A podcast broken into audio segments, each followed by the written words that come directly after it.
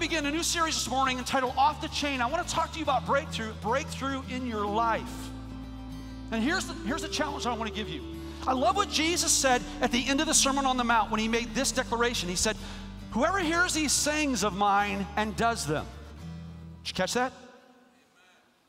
Whoever hears these sayings of mine and does them. Hey, keep the youth in here. I don't want the junior highers leaving. They need to stay in here. They need to hear this today. Okay? Stick around with us. This is going to be worthwhile.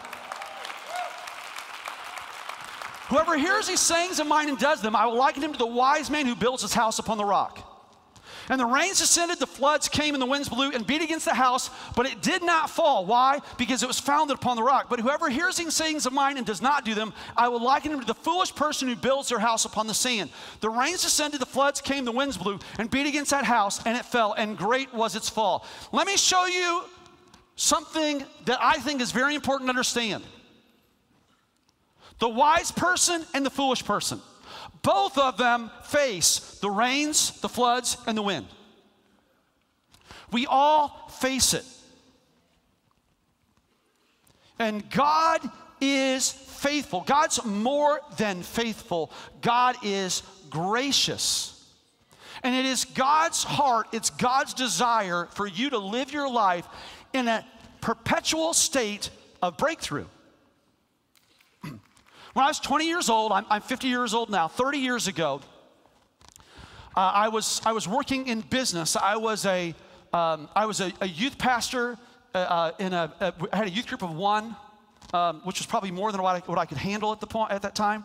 Um, and I was also working full time for a computer company, uh, working in sales and marketing. And, uh, and I was fortunate to be a part of a company that, that really invested in us, invested training in us. And the, um, they gave me a book that was written in 1937 by a, a gentleman the name of Napoleon Hill. The book's entitled Think and Be Rich. It's really, it's an outstanding book. It, um, Napoleon Hill was one of the, the first people to really write uh, on books of self-improvement. And, uh, but just outstanding book. Uh, but there was a story inside that book that, that challenged me and, and spoke to me. It resonated with me. And for 30 years, the principle in this story, it has stuck. And, and, and, and, it's a true story. It's a story of a gentleman by the name of R.U. Darby. R.U. Darby, in, in, in the late 1890s, his uncle staked a claim in Alaska during the Alaskan Gold Rush. And, uh, and in, the, in the midst of the Alaska Gold Rush, he was out there and he, he, he found a little bit of gold, had a little bit of success, and he convinced R.U. to come out there and join him. And not only did RU go out, come out there and join him, but they arranged through family and friends and connections for some people to invest in this gold mining operation because they'd found a little bit of gold and so they had evidence of potential and, and so they, they got people to invest. And the good news is this when RU Darby went out there, man, they started finding gold. So much so that they were able to quickly pay back all of their investors and pay off all of the equipment that they purchased. But no sooner than them paying off the investors and paying off all the equipment they purchased, an opportunity for money to now flow to them, two things happened. Number one, R.U.'s uncle passed away. And, and then very shortly after that, they stopped finding gold. Nothing. Month after month after month. In fact, a couple of years passed by. Nothing. And finally, in frustration, R.U. Darby sells his stake in the mine and he sells all the equipment that they have purchased. He actually sells the equipment for, at scrap cost. Goes back to Baltimore and gets into the insurance business. About six months later, R.U. Darby receives word from the gentleman who purchased his gold mine that they dug three feet and after digging three feet, they came upon the largest vein of gold that has been recorded in all of the Alaska Gold Rush. R.U. Darby stopped digging three feet short. For the last 30 years, one of the things that, that I have constantly reminded myself of is this Ed, don't live your life three feet short. Don't, don't stop three feet short. And, and here's what I find I find this that far too many people live their life three feet short. What if Charles Schulz had lived his life three feet short. Do you know that Charles Schulz was rejected for a job when he applied for a job at Walt Disney? And they should have known better. Why? Because Disney was fired from his newspaper job, and he was told that he had no imagination or creativity. Oprah Winfrey was fired from one of her first jobs. She was told that she was unfit for television. What happens if these people stop three feet short? The first five businesses that Henry Ford started ended in failure, and the guy was broke. Anybody drive a Ford here today? Or this guy, Bill Gates. Bill Gates, the first company that he started with Paul Allen, his co founder of Microsoft, was a company called Traf-O-Data. Ever heard of that? Yeah. By the way, before I started researching for this sermon, neither had I. But they, they didn't stop three feet short. We live our lives far too often, friends, three feet short. And let me tell you where it concerns me the most. It concerns me the most in this. It concerns me the most in the church because I cannot tell you how many times and how many places and how many church, whether it be in part of the leadership or a guest, where I've heard this that we are on the edge of breakthrough. I've heard that so many times. We are on the edge of breakthrough. A year later, we're on the edge of breakthrough. A decade later, we're on the edge of breakthrough, and yet we live our life three feet short. The God of all creation is crazy about you. And it is His desire that you walk in all of the fullness of God.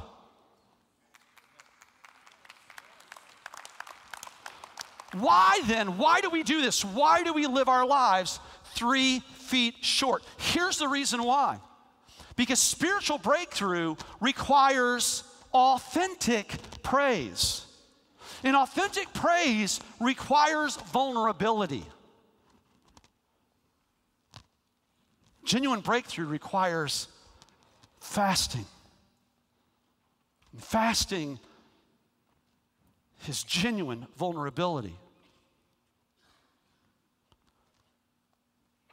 Spiritual breakthrough requires prayer.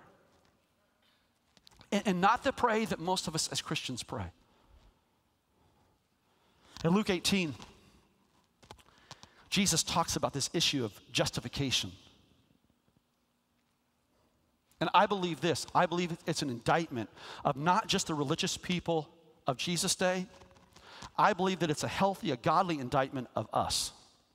I'm, I'm going to go a step further. I believe it's a healthy, godly indictment potentially of you. Well, I just went from preaching to being personal, didn't I? And here's what Jesus says He says this a Pharisee and a tax collector both pray. And the Pharisee says this Oh God, I thank you that I'm not like all these people. I thank you that I am so good and I'm so wonderful. And I, I thank you that I'm not like this person or this person or like this tax collector.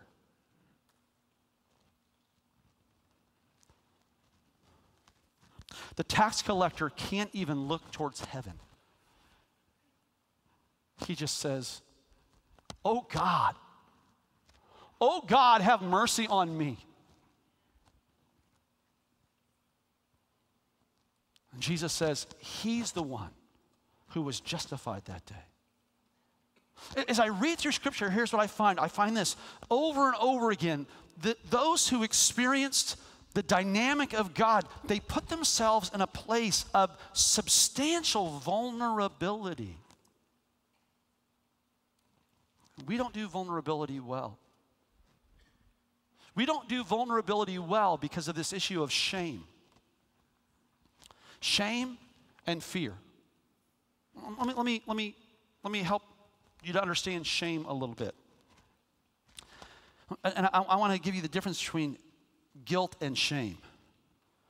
Guilt is I did something bad. Shame is I am bad. Let me give you that to you again. Guilt is I did something bad. Shame is I am bad. How, how many of you here have done something bad? Yeah. Those of you that didn't raise your hand, you didn't raise your hand because you're concerned about being vulnerable. You know why? Because, you, you, because of shame. Come on now. And, and, and, and here's what I know. Had I asked that question differently, had I asked that question and said, How many of you here, more often than you care to admit, feel like you are bad? Are you unworthy?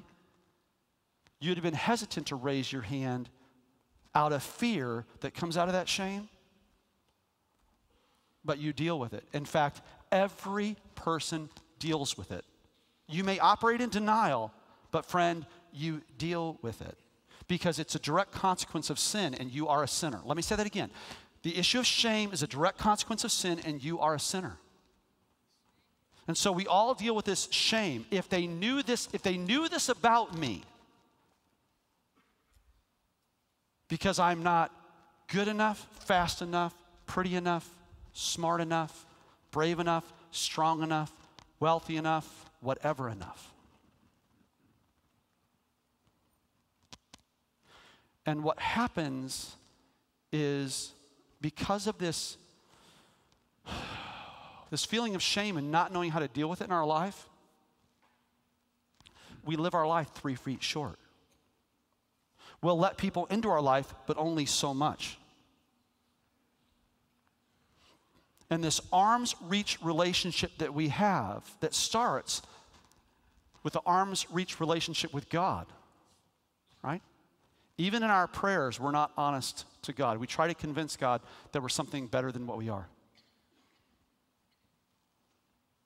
And we're not honest with one another. Because this prayer thing, it's not just a personal thing, it's a corporate thing. Over 18 times in Scripture, it talks about praying for or with one another. Confess your faults to one another.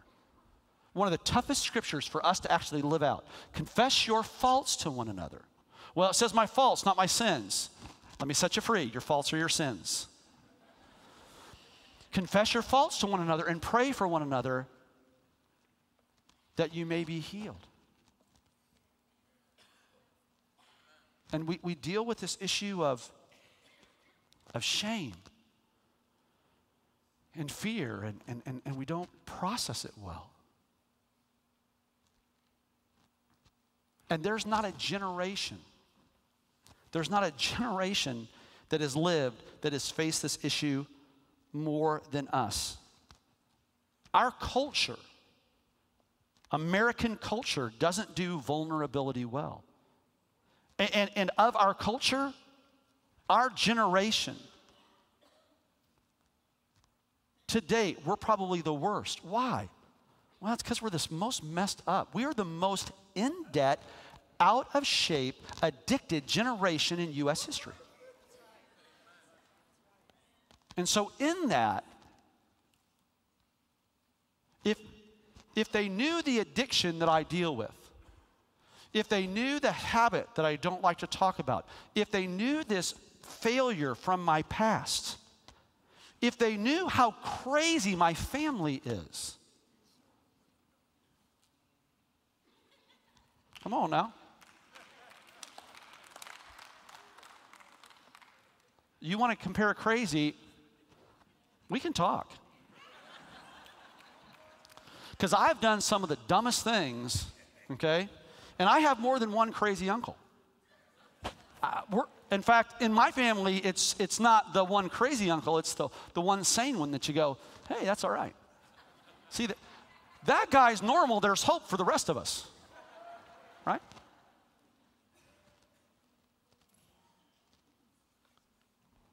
But because of what we deal with internally and then what's demonstrated for us socially, environmentally, we are a very closed off generation. See, that's the beauty of social media. You know what? I can be your friend, but I don't really have to interact with you. LOL.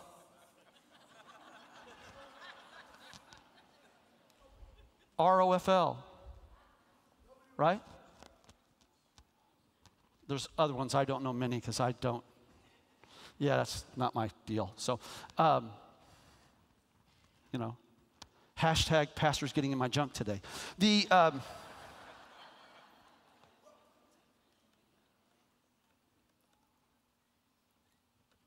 Shame has two big tools, and, and, and they're this that you're not good enough. And, and when you get past the whole feeling of you're not good enough, here's what shame comes to one two punch. You're not good enough. You deal with that, who do you think you are? But here's what God says He says this that we come to Jesus as we are. Right? First time I ever walked to an altar was to a song, Just As I Am, without one plea. But that his blood was shed for me. Right? Just as I am. And what happened is I stepped into a culture that pushed me to be something that I'm not.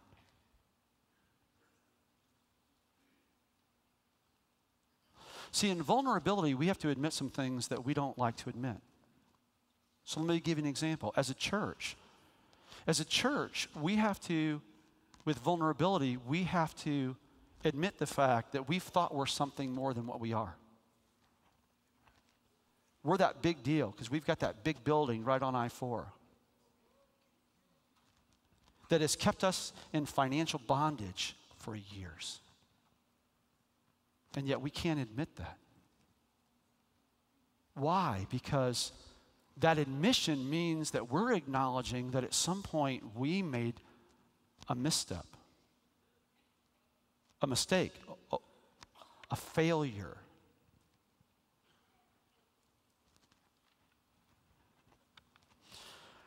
Wow.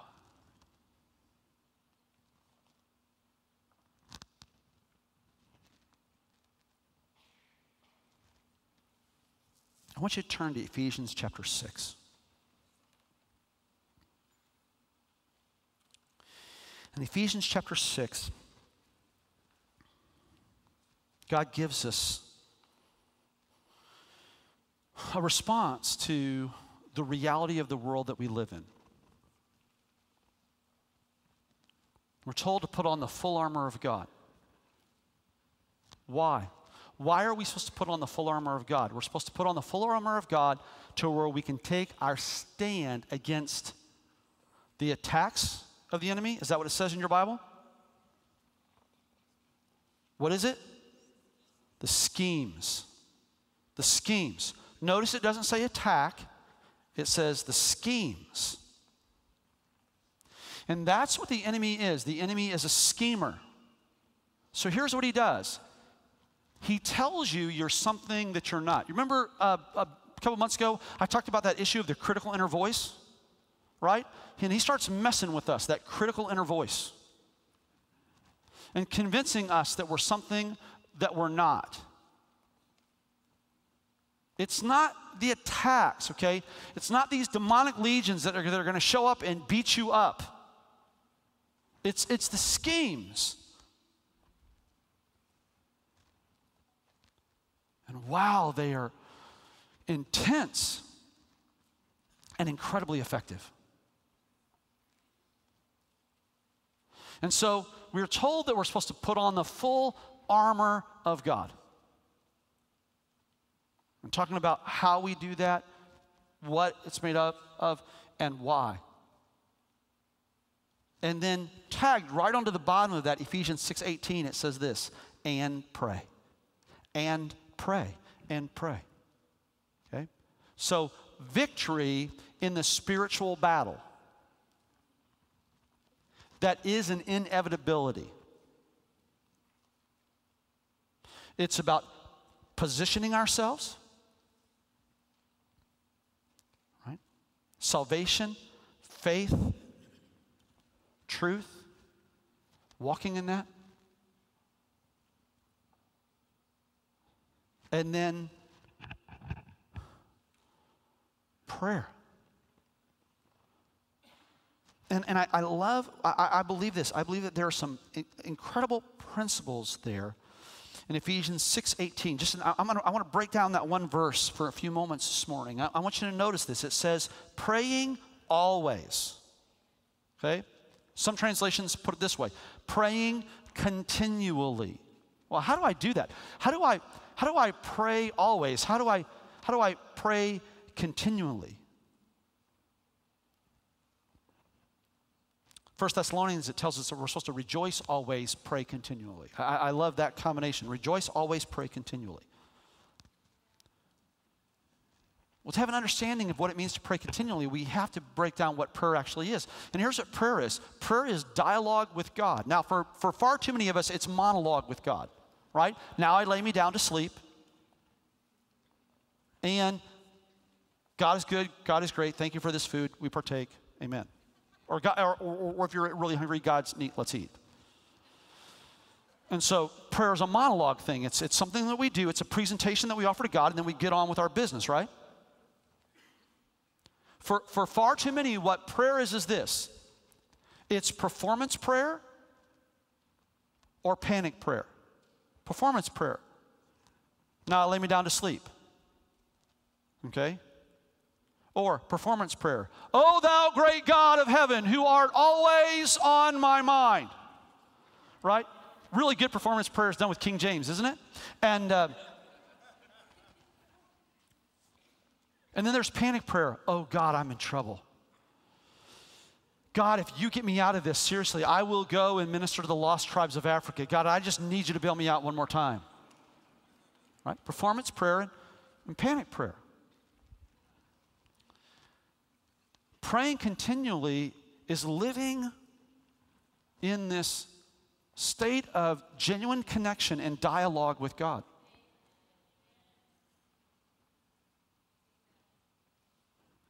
So, if I'm in continual connection with you and continual relationship with you, the hope is this is that I'm not constantly talking. It's enough for you to put up having to listen to me for 40 minutes on a Sunday morning. Trust me, continually you don't want that. And somebody just said an hour and a half. Let the record show that the service lasts for an hour and a half. I have not preached for an hour and a half. Come on now. But I can.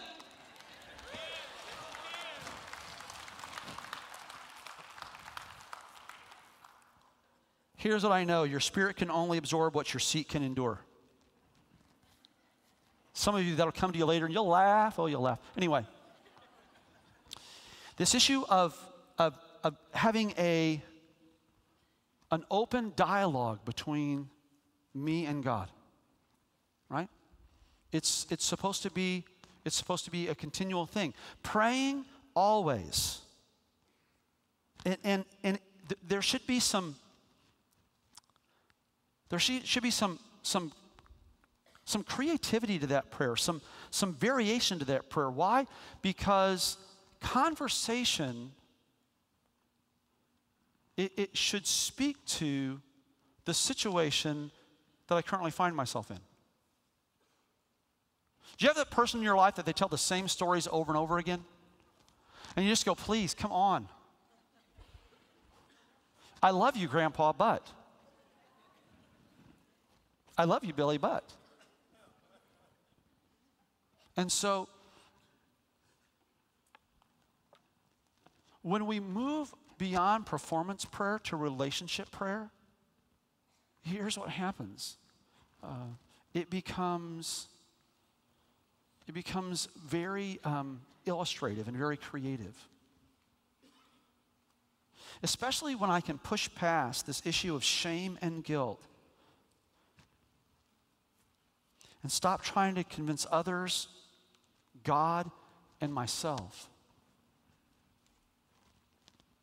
And truly embrace this issue of just as I am.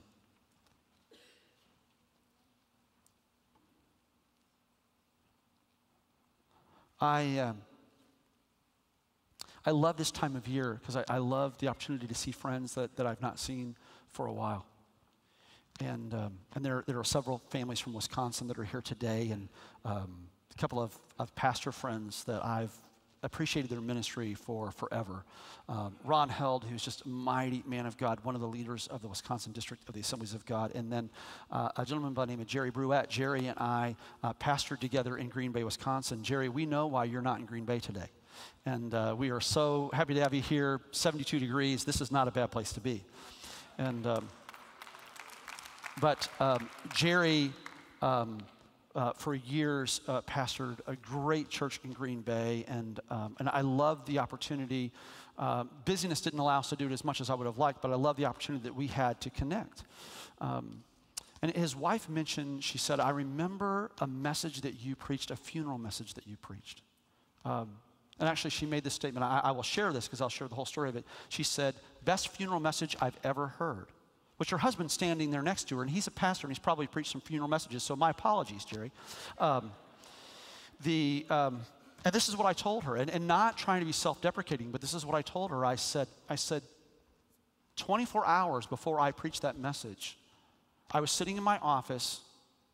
It's the 2nd of November, sleet, gray, ugly Green Bay day. Green Bay is gorgeous in July. Uh, October into November, hmm, not so much. Because then you don't yet have the snow on the ground. It's just kind of gray, and it's gray for a very long time.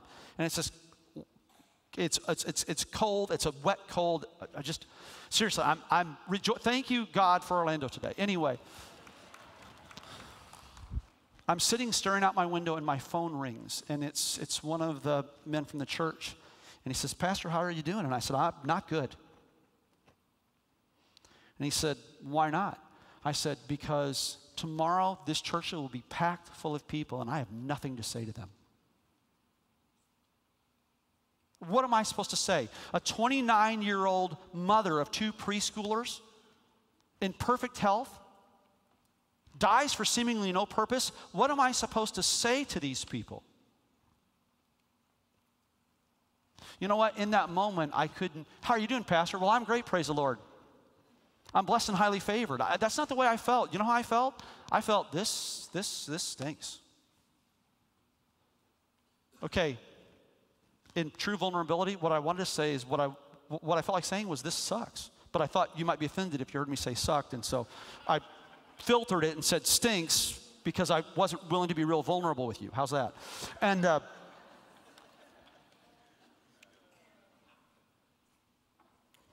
and my prayer to God was this God, I don't know what to do.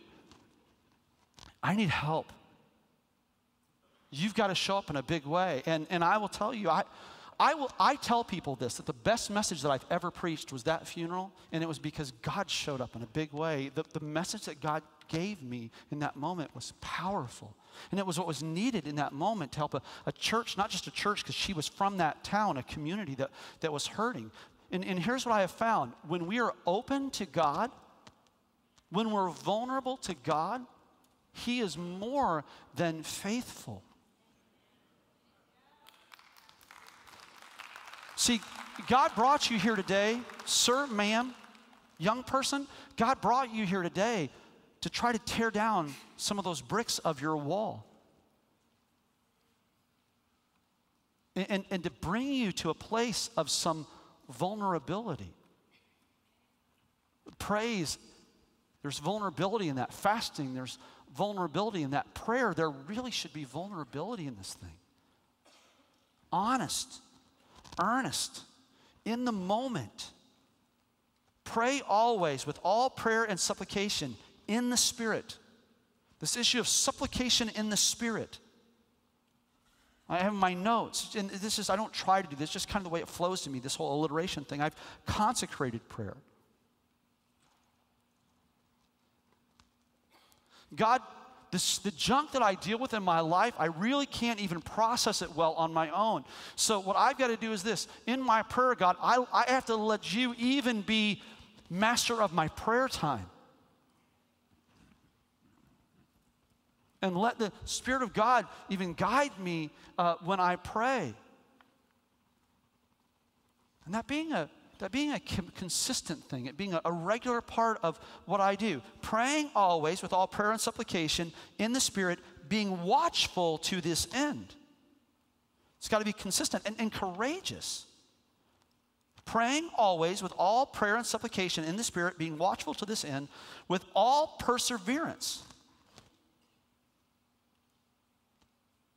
God, I'm, I'm believing in you. I'm standing. on the promises that you've given to me.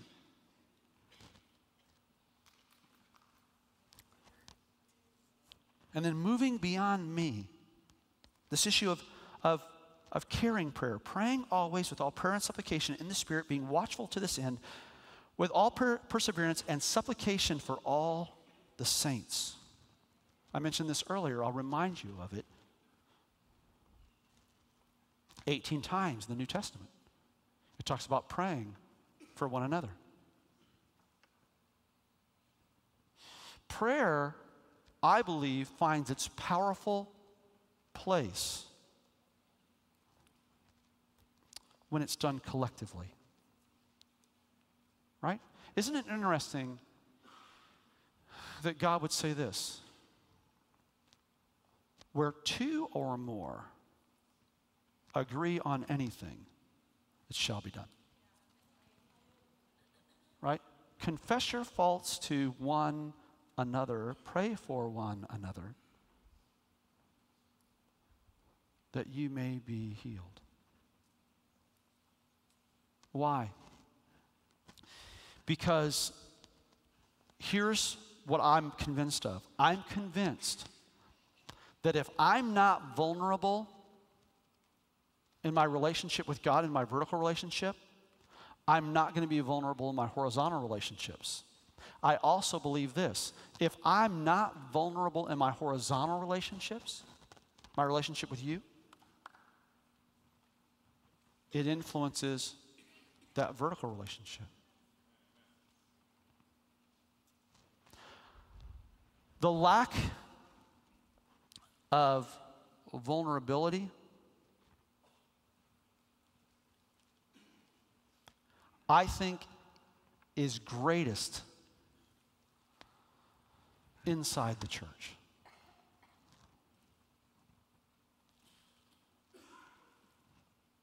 And I don't know why. I'm not sure why that is. I mean, there, there's some, some theories that I could espouse, but I, I'm, I'm really not sure of it. But I find this I find that when I interact with my neighbors, that they're much more transparent. I find talking to the average person I, I don't know, they're more transparent. The person that I sit beside on the plane will share more with me about their life than you do. There's something odd about the church that this issue of rigidity, okay, and, and distancing, that it's greatest in the church. Could it be, I want you to think about this, could it be because the enemy knows how powerful the church would be if it became truly transparent, open, honest, vulnerable. In fact, here's the experience that I've had.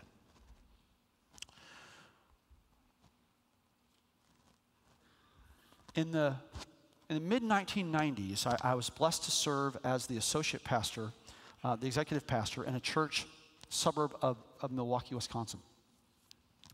And for about six months, we, we had this tremendous spiritual awakening. Um, people like to call it revival. I don't like the term revival. Um, I don't think we're dead. I think we're just sleeping. And, um, and so um, I, I pr- much prefer the term just spiritual awakening or spiritual renewal. And, and anyway, uh, God just began to move and the church began to respond to it in a profound way. And for about six months, we went Friday night, Saturday night, Sunday night, the church packed. And, and incredible things happening. And in fact, in that time frame, uh, a church that ran about 1,300 saw documented. This isn't pastors stretching numbers, which we do um, horribly. Uh, not really horribly, we do it really well. Anyway, um, it, it, it, it wasn't, this isn't pastors stretching numbers. This is honest, documented names 1,400 first time decisions for Christ. And the number of people that were set free and, and healed were, I mean, we had people set free from lifelong addictions, like instantly set free. Let me tell you what I, let me tell you, let me tell you what was, what was noteworthy about that for me. Night after night after night, the, as, the, as, the, as, the, as the message was drawing to a close and people were being called to an altar, as the pastors, we would, we would, we would come and, and we would be prepared to pray with people. And, and night after night, as I stood at that altar, men would come to me and share with me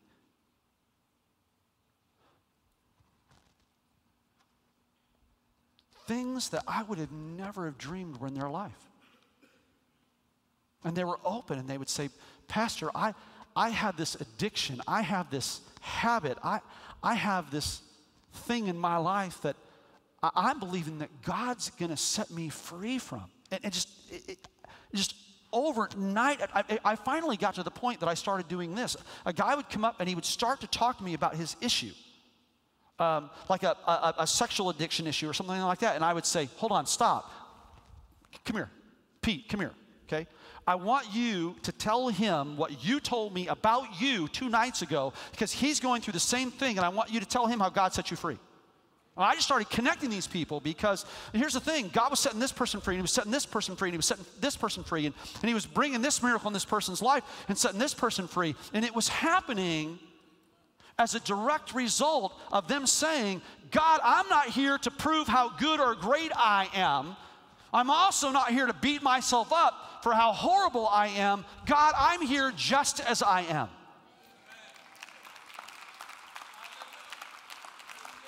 Friend, let me tell you why you live three feet from a breakthrough. You live free, three feet from a breakthrough because that's the distance that you keep God from you. Let me tell you why for years, Calvary Assembly of God, Orlando, Florida, why for years this church has been three feet from a breakthrough. It's because we've kept God at a three foot distance, close enough that we can experience Him, but not so close that we have to engage with Him. And uh, let me, let me do this. I'll even go on record and potentially offend some people. We've had pastors that have been great pastors that have pastored this church and left this church three feet from a breakthrough. And I wonder what would have happened had they just held on a little bit longer, pushed a little bit more. I wonder what the church could be.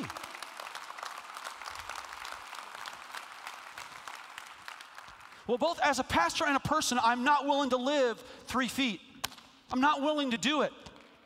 I'm not willing to do it. It is time for us to be honest about who we are, both individually and collectively. Sir, you're a messed up person. Accept it. Ma'am, I know how tough it is for a woman to admit they're not perfect. I'm gonna ask the worship team to come, please. We know you're not perfect. We know that you don't like what you see when you look in the mirror because of what the world pushes on you. And that you struggle with that, but you can't admit it. Because, men, one of the things that we can't admit, our biggest area of shame is over the issue of admitting weakness. And, and women, one of the biggest areas of shame is admitting imperfection. But we're all there. It is time for the church to start confessing its faults to one another and praying for one another. It's time for us to admit that we're not a big deal.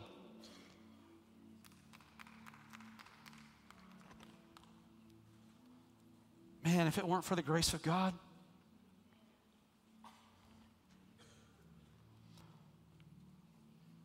I'm a guy who's made a ton of mistakes in my life. The thoughts that run through my head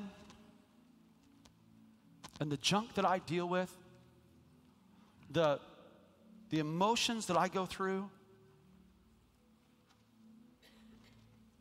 how much it messes me up when I find out that one of you doesn't like me.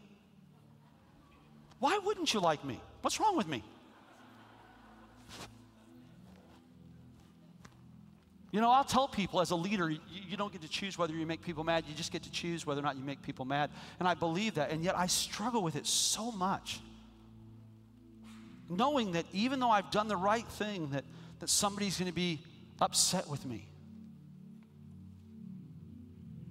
I mentioned the possibility of, of even the possibility, folks, let's, let's let's open it up to God. That God, do you want to us, do you want to do something with Calvary other than us hanging out in this big, very expensive building? And, and I had people mad, not liking me. Let's get rid of the pastor. As long as you don't send me back to Green Bay, I'm good. I love Green Bay. My friends in Green Bay, I love Green Bay. It's just the weather. Well, and the football team, but that's a different topic.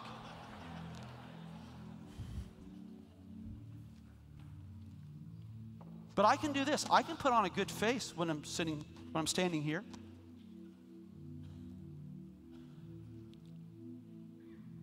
But I leave here and I go home, it shatters me. It shatters me. Why? Because of this issue of insecurity that I just have to deal with on a regular basis.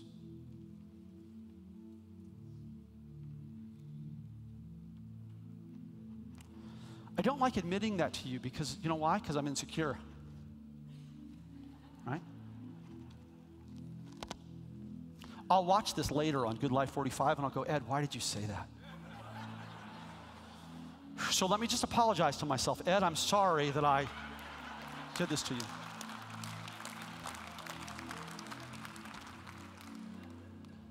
But we've got to get behind, we've got to get beyond this. You know why? Because God wants you to walk in victory. He wants you to live in breakthrough.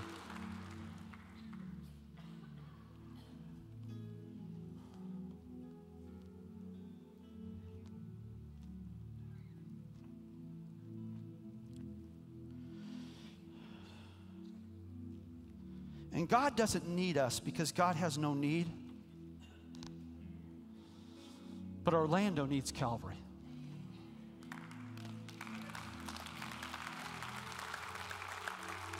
Mm-hmm. Not the Calvary that we are. They don't need this. They need the Calvary that God wants us to be.